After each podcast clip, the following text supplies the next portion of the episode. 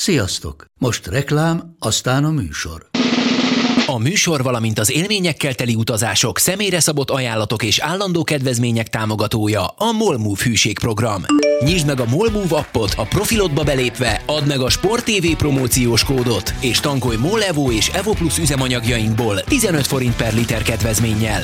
Ne feledd, a Sport TV promókóddal most még jobban megéri Molmove tagnak lenni. Vége a reklámnak, jön a műsor.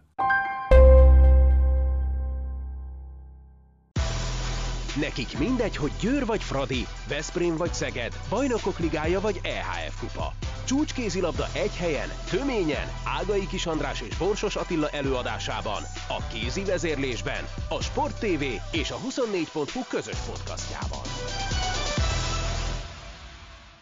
Sziasztok, ez itt a kézi vezérlés, a Sport TV podcastja Borsos Attilával és Ágai Kis Andrással, és hosszú idő után az első olyan adás, amiben elszakadunk a Tokiói olimpiától, hiszen most már ugye majdnem azt mondtam, hogy csak szép emlék, hát bizonyos tekintetben szép emlék, vannak szép emlékeink is, meg kevésbé szép emlékeink is, maradjunk annyiban. Bár az olimpia úgy egészében nekem nagyon-nagyon tetszett, rettenetesen élveztem őszintén szóval. Na de mi most kézilabdázunk, és akkor kezdjük egy zajos magyar ö, sikerrel. Ö, Hát tényleg lassan már ott tartunk, hogy fel sem ocsúdunk azon, hogy valamelyik korosztályos válogatottunk e, nyer egy világversenyt, mert az elmúlt esztendőket tekintve szinte ez már természetes. Persze most ezt azért sok-sok idézőjelbe tettem. E, U17-es női válogatottunk lett Európa bajnok, úgyhogy nagyon simán megverte a döntőben a németeket, és nem csak a németeket verte meg nagyon simán a döntőben, hanem gyakorlatilag agyonverte az egész mezőnyt, nyugodtan fogalmazhatunk így is, megnéztem az egész eredmény listáját a csapatnak, és hét gólos volt a legszűkebb győzelem, amit arattak. És tényleg az embernek csak tátva marad a szája a csodálkozástól, hogy hogy létezik ez, hogy, hogy ennyivel a majdnem azt mondom, hogy a világ előtt járunk, de hát a világ előtt járunk, mert azért a női kézilabda meg még inkább csak ugye Európa ö, specifikus. Tehát, hogy ez hogy létezik? Hát úgy létezik, hogy a, a munka és a tervszerűség és az investáció az azért az vissza kell, hogy térüljön, vagy fizetnie, vissza kell fizetnie azt a, a beruházást, amit ugye most már évek óta a Magyar Szövetség, illetve a Magyar Állam a, a kézilabdába tesz.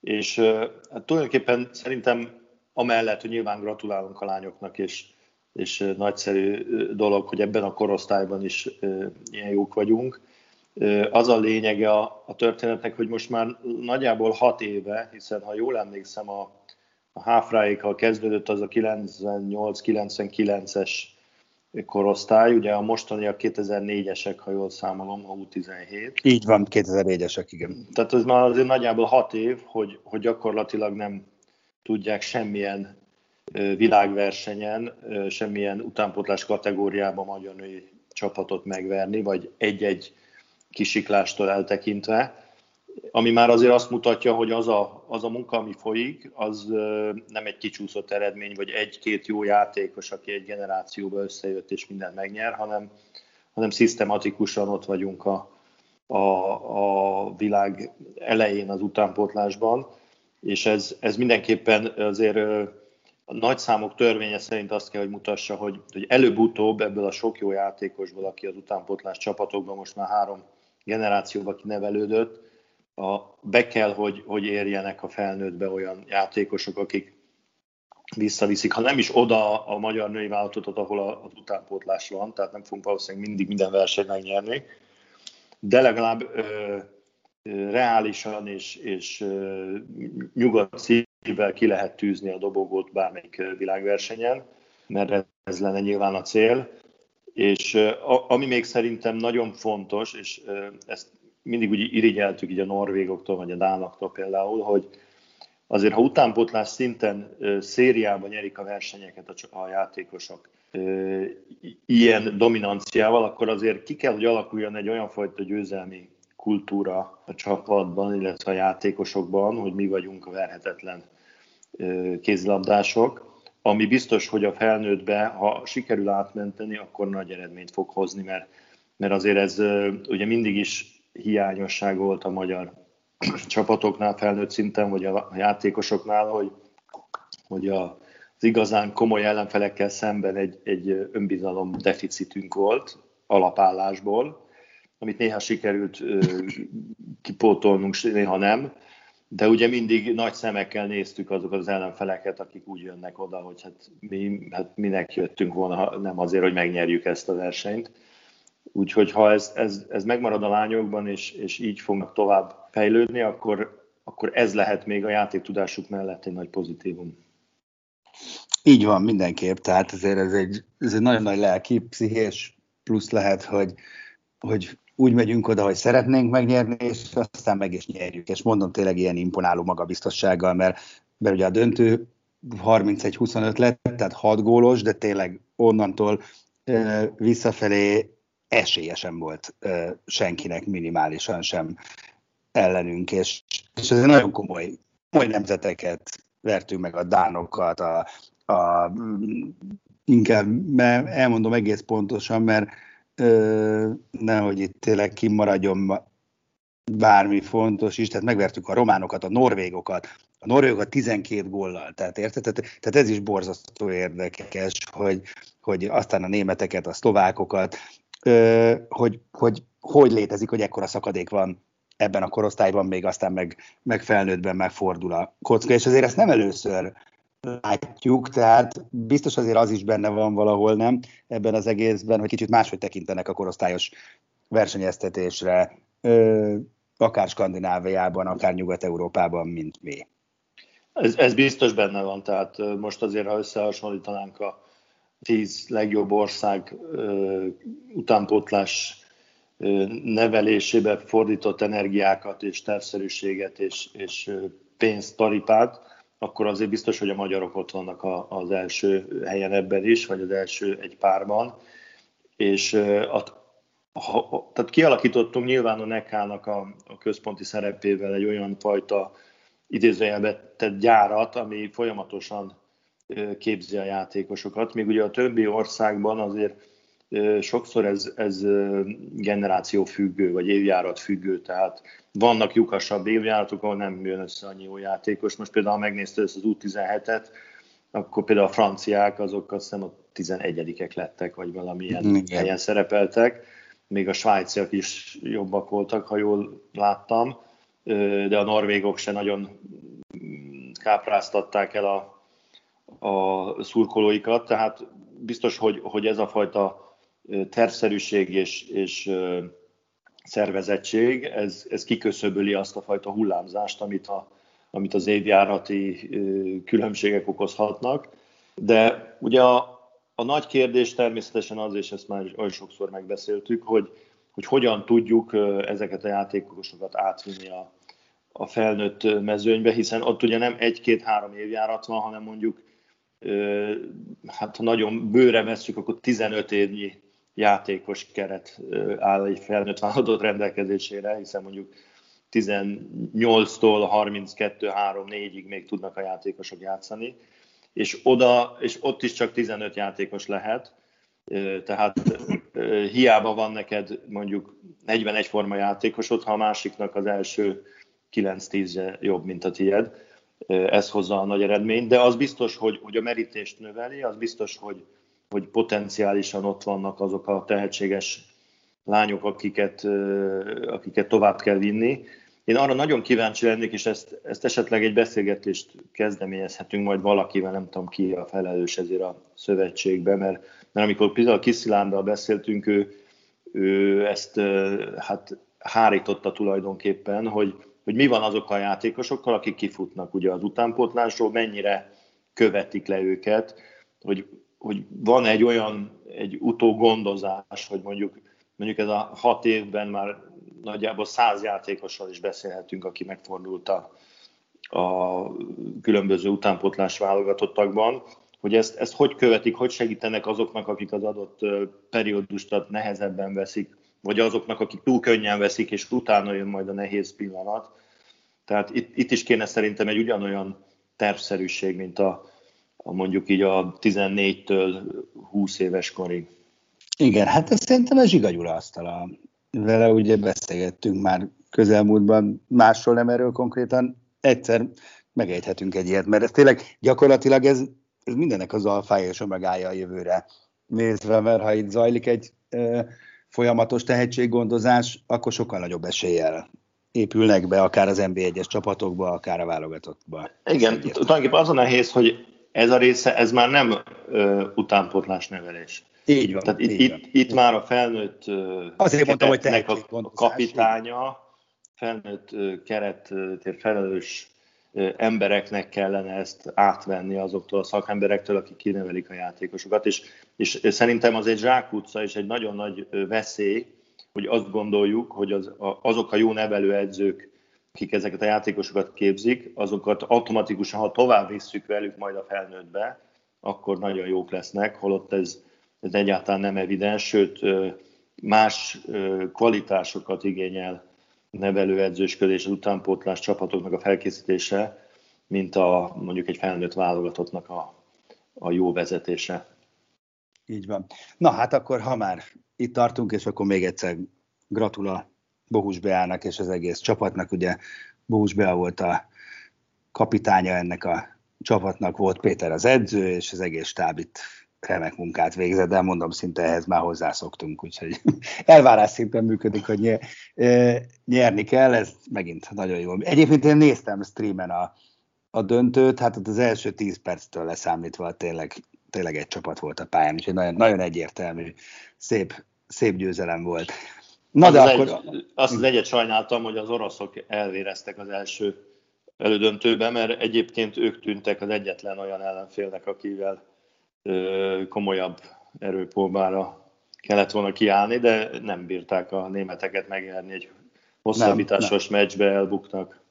Így van, így van. Mi meg aztán jó megvertük a németeket. Na, hát ugyanezt megtehetjük a decemberi világbajnokságon is, hogy egy frappáns átkötéssel éljek, mert hogy megtörtént a sorsolás. Ugye 32 csapatos VB lesz, először a női szakág történetében, 8-4-es csoport, és hát igazán nem panaszkodhatunk azt hiszem a ö, sorsolókra, meg az égiekre, mert hogy Németországgal, Szlovákiával és Csehországgal kerültünk egy csoportba, és az águnk is, most nem menjünk bele részletesen, hát mondjuk úgy, hogy roppant kedvező tűnik az ág, tehát elég sokáig el lehet menni úgy, hogy igazán bivaj erős csapatba ö, botoljunk. Mindez nagyon klassz, már azt is tudjuk, Pálinger Kati elmondta, hogy, hogy a cél a nyolc közé jutás, csak hát ugye még nincs szakmai vezetés, mert most éppen interregnum van. Én úgy tudom, hogy augusztus legvégén születik majd döntés, augusztus 31 talán, vagy akkor lesz egy olyan elnökségi ülés, ahol ezzel már foglalkozik a Magyar Kézilabda Szövetség, hogy akkor pontosan hogyan és kivel ki kell tovább.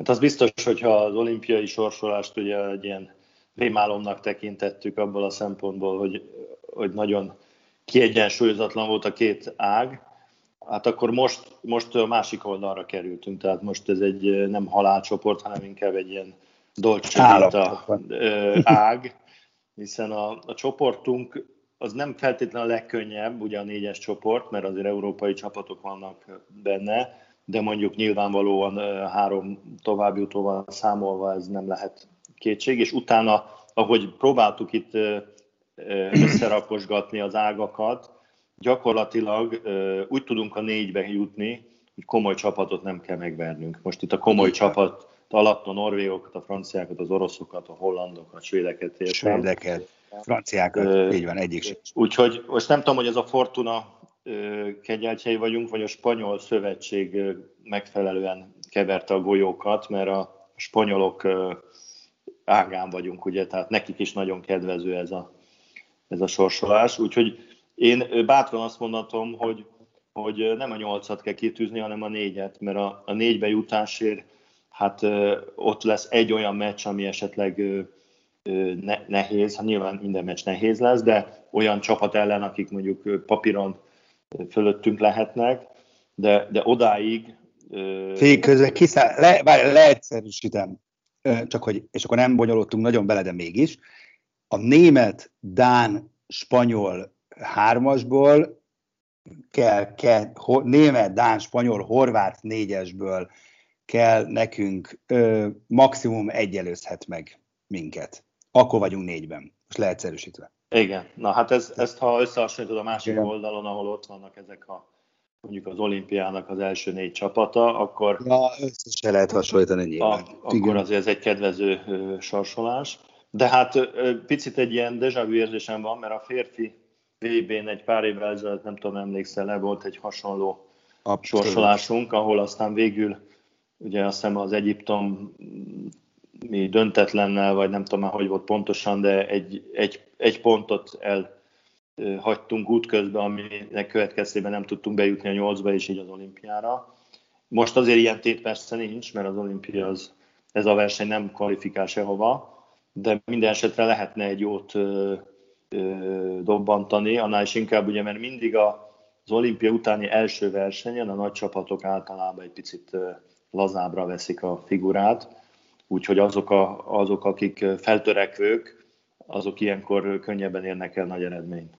Persze ez, ez tényleg jó lenne már egy, egy szakmai vezetés látni, és egy koncepció. Ezt akartam mondani, hogy már meg kicsit fordítva ülünk a lovon, tehát hogy, hogy, hogy vagy, vagy nem tudom, szóval nekem ez egy picit fura, tehát éppen éppen nincs kapitány, meg nincs szakmai vezetés, de már van célkitűzés, tehát hogy, hogy, hogy nem fordítva kéne ezt, tehát szerintem simán meg lehetett volna várni, hogy, hogy, hogy dőljön már el, hogy most akkor Golovin vagy nem Golovin, vagy kivel megyünk tovább, vagy hogyan megyünk tovább, vagy külföldi edző, vagy bárki, és akkor utána lehet beszélni a soros ö, világversenyről, ahol persze nyilván szeretnénk a lehető legjobban szerepelni, bár egyébként ugye, ahogy a múltkor taglaltuk, tehát nem biztos megint, hogy ez, ez kell, hogy legyen a fő cél, hogy megint a soros világversenyt éljük túl valahol, valahogy legyen valami elfogadható eredmény, hanem legyen egy jó csapatunk, amelyik hosszú távon prosperál. Tehát ez lenne a, ez lenne a cél. Ami még számomra egy picit érdekes, hogy ugye Elek Gábor mint egy picit lebegtetné itt a, a dolgokat, mert ugye az utolsó meccsen az olimpián azt mondta, hogy a döntés már megvan, de, de hogy még nem ez az a fórum, meg nem az az, az idő, akkor elmondja. De azért mindig nem mondta el, hogy mi a döntés így konkrétan, sőt legutóbb ugye azt nyilatkozta, hogy, hogy hát még le kell ülnie a szövetség vezetésével. Jó, értem, hogy persze ennek megvan egy, egy, egy menete, de mondjuk, hogyha annyira százszázalékosan egyértelmű lenne, hogy ő nem folytatja, akkor szerintem azt nyugodtan elmondhatta volna, vagy elmondhatná, nem, hogy Köszönöm szépen, be fogok számolni, mostantól Fradira koncentrálok száz százalékkal. Hát, hát lehet, hogy még... Szóval ez, most lehet, hogy ez egy kicsit csúnya szó, de Ele Gábor, mintha egy kicsit szívatná a népet. Tehát szórakozik a, a, a világgal, és olyan képzetem van, mint hogyha úgy néznek ki, hogy, hogy vagy kinevezik az Ele Gábort szövetségkapitánynak, vagy Ele Gábor kinevez. Tehát úgy, úgy tűnik nekem, mintha ez az ő személyén keresztül működne ez a dolog, és ez nyilvánvaló a, a Ferencvárosi dominancia válogatott keretben az ezt azért alátámasztja, de hát ez, szóval ez, ez, ez, ezt jó lenne egy picit komolyabban venni szerintem ezt a dolgot, mert mert azért uh, most, aki... De ez csak megértés, aki... amit mondasz, mert végül is ezt, nem, ezt most nem támasztja alá semmi ez igazság szerint, csak meg az, hogy még időt akarnak, tehát hogy még hogy kell idő a tárgyalásokra, ez teljesen normális szerintem, tehát nyilván kapkodni nem kell, nem még a ház, csak ezt a részét nem értem igazság szerint. Ne, nem, ez egy, nyilván ez egy megérzés, illetve egy, egy, egy valamilyen olvasat annak a kommunikációnak, amit a, a Gábor nyoma a témában, mert ugye azért, aki ismeri kicsit jobban belülről a, a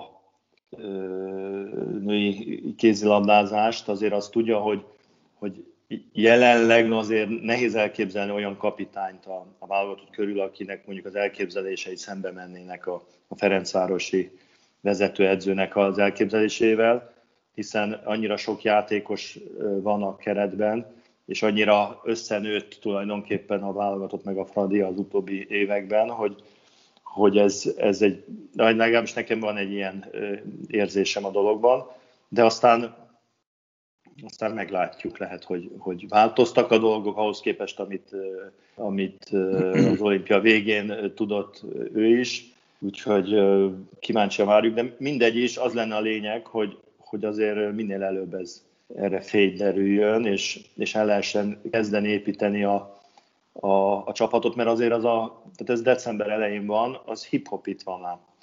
Ugye hát most be fog indulni a BL, meg a, a bajnokság, nem is lesz idő nagyon készülni, tehát legalább annak, aki ezt a feladatot el fogja látni, annak kéne már előre dolgoznia, ha még a játékosokat nem is nagyon tudja edzeni.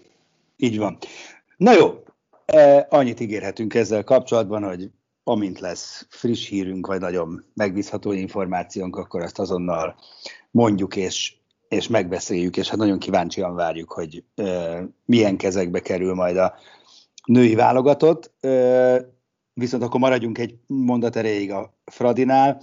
Ugye hát óriási pek szériája volt Gábornak meg a Ferencvárosiaknak az olimpián, hiszen Kovács Anikó mellett Szucsánszki Zita is kidőlt, hál' Istennek talán nem olyan hosszú időre, mint, mint Anikó, és viharsebesen leigazolták Montenegróból Itának Gribicet, akinek egyébként ugye élő szerződése volt a Podgoricával, de valahogy ezt sikerült felbontani mindenféle pénzügyi problémákra hivatkozva, de hát ez egy kényszerpálya volt, tehát ez egy elég jó döntésnek tűnik szerintem, mert Gribic az egy jó játékos. Igen, ez, ez tipikus az a helyzet, hogy a, kicsit az egyik szemem sír, a másik nevet, mert a Gribic egy jó játékos, de azt hiszem, hogy olyan játékos, mint a Gribic, azért a magyar mezőnyben lehetett volna találni, fiatalabb irányítók között nyilván, aki mondjuk egy ilyen másodhegedű szerepet játszhat, mert a, a, hát szerintem azért a Tótnikit azt tudják jól használni. Tehát van egy de most három hónapig, hát jó, de most három hónapig első hegedűs kell, alsó hangon három hónapig, és a, lett volna a Tótniki? Hát igen. Én a biztos vagyok benne, hogy őt fogja játszani a Gábor, mert ő már régebb óta ott van. Nagyon tehetséges játékos. Tehát te mögé hoztál nők hát, Niki mögé hoztál volna inkább egy fiatal? Hát én igen, igen. Aha, igen. Aha. De mondom, ez csak az egyik oldala, a másik oldala az, hogy végül is annak meg örülök, hogy nem hoztak el más csapatból jó magyar irányítót, mert akkor ott nem lenne. Igen. És akkor a, a mezőny gyengülne ebben. Tehát végül is ez, ez nem egy rossz döntés. Kíváncsi vagyok azért, hogy hogy fog ez a Gribic beépülni a Fradi játékába, mert kétségtelen, hogy nagyon ügyes nő, aki ki sok borsot tört az orrunk alá már a, a Budgorica színeiben, viszont azért alapvetően egy szélső játékos, és iszonyú nagy hiba százaléka játszik, tehát ő nála az, hogy szuperpassz és touch, az egy, egy pillanat kérdése, és azért a Gábor nem nagyon szereti az olyan játékosokat, akik össze-vissza elszórják a labdákat, úgyhogy kíváncsi leszek, hogy hogy fogja őt beidomítani a Fradi játékban. Minden esetre tehát azt hiszem, hogy, hogy a, a játék tudása alapján azért segíteni tud a, a Fradinak. Na hát igen, erre is azt szokták mondani, hogy egy szép feladat. Azért Gábor szereti az ilyeneket megugrani, és hát az előbb-utóbb meg azért visszatér majd Zizi is, meg Anikó is, és akkor, akkor lesz aztán igazán komplett a, a Fradi. Na, és akkor búcsúzóul még egy hír Oroszországból, ugye múltkor elmondtuk, hogy Vyahirjeva fontolgatja, hogy pihenne egy kicsit, azóta már Dmitrieva is fontolgatja, sőt be is jelentette, hogy, hogy kér egy fél év pihenőt, és kapott is január 1-ig a CSK Moszkvától. Érdekes tendencia, nem? Hát igen, igen. Ez, ez, ennek megint két olvasata van az én számomra. Az egyik, hogy nyilván ki vannak zsigerelve a játékosok, és és előbb, előbb-utóbb azt mondják, hogy stop, és, és időt kérnek. A másik oldala pedig az, hogy, és ez, ez az orosz játékosokra különösen igaz, hogy, hogy el is vannak kényeztetve, tehát bőven megtehetik azt, hogy most úgy döntök, hogy nem játszok egy kicsit, akkor nem játszik. Ezért ez, ez régenben nem így nézett ki, tehát egy, egy ilyen kérést egy, egy komoly klubnál kiröhögtek volna. de hát lehet, hogy ez a jó út, hogy hát ha fáradt, akkor pihenjen. Mondjuk a, a Vahirjeva történet egy picit furcsa nekem, mert, mert azért, ha visszanéz az utolsó két évet, akkor többet nem játszott, mint játszott. Tehát ő azért rengeteget volt sérült, és, és amikor sérült vagy, akkor azért pihensz. Szerintem és... ő nem fizikailag fáradt a Igen, a... igen. Meg, állt, meg volt, egy, volt egy nagyon hosszú interjúja egy orosz internetes újságban, és azért ott kemény dolgokat mondott az ottani állapotokról, az egész szakvezetésről, amit te elég gyakran pedzegettél itt. Ugyan nem, nem ment bele a részletekbe, mert hozzátette, hogy azért még szeretne néhány évig ebben az orosz kézilabda sportban benne lenni, de, de lehet, ki lehetett olvasni belőle, hogy ez óriási káosz van ott. Igen, tehát az, hogy ezek bejutottak a döntőbe, azért ez egy, az egy külön csoda volt már az olimpián, mert, mert azért az igazi arcuk az közelebb állt ahhoz, amikor 12-re kikaptak a, a svédektől. A svédektől. Nagyon sok jó játékosuk van, hogy szerintem ö, vitte maga, magától előre a, a rendszer a, a játékot, ö, de az biztos, hogy, hogy a, a, mondjuk így a, az egész kohézió a, a válogatottban, és nem, nem feltétlenül a játékosok között, hanem úgy az egész, azért az oroszoknál az sokkal rosszabb volt, mint mondjuk a, a franciáknál, vagy a norvégoknál, vagy akár a, a magyaroknál. Úgyhogy valószínűleg, hogy egy picit így pszikailag égtek ki ezek a, ezek a játékosok, de hát akkor meg el kell menni külföldre játszani, és akkor, akkor kiszakadnak ebből a közektől. Például a Dmitrivának tudok egy nagyon jó csapatot. Zöld-fehérben. Zöld Hát lehet, hogy most el is gondolkoznak a Ligetben. Na jó, Köszönöm szépen a figyelmet is, meg Attila neked is.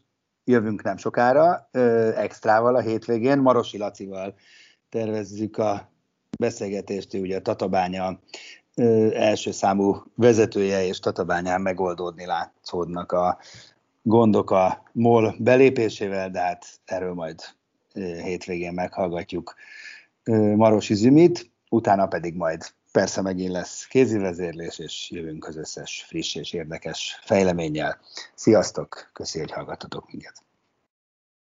A műsor a Béton partnere.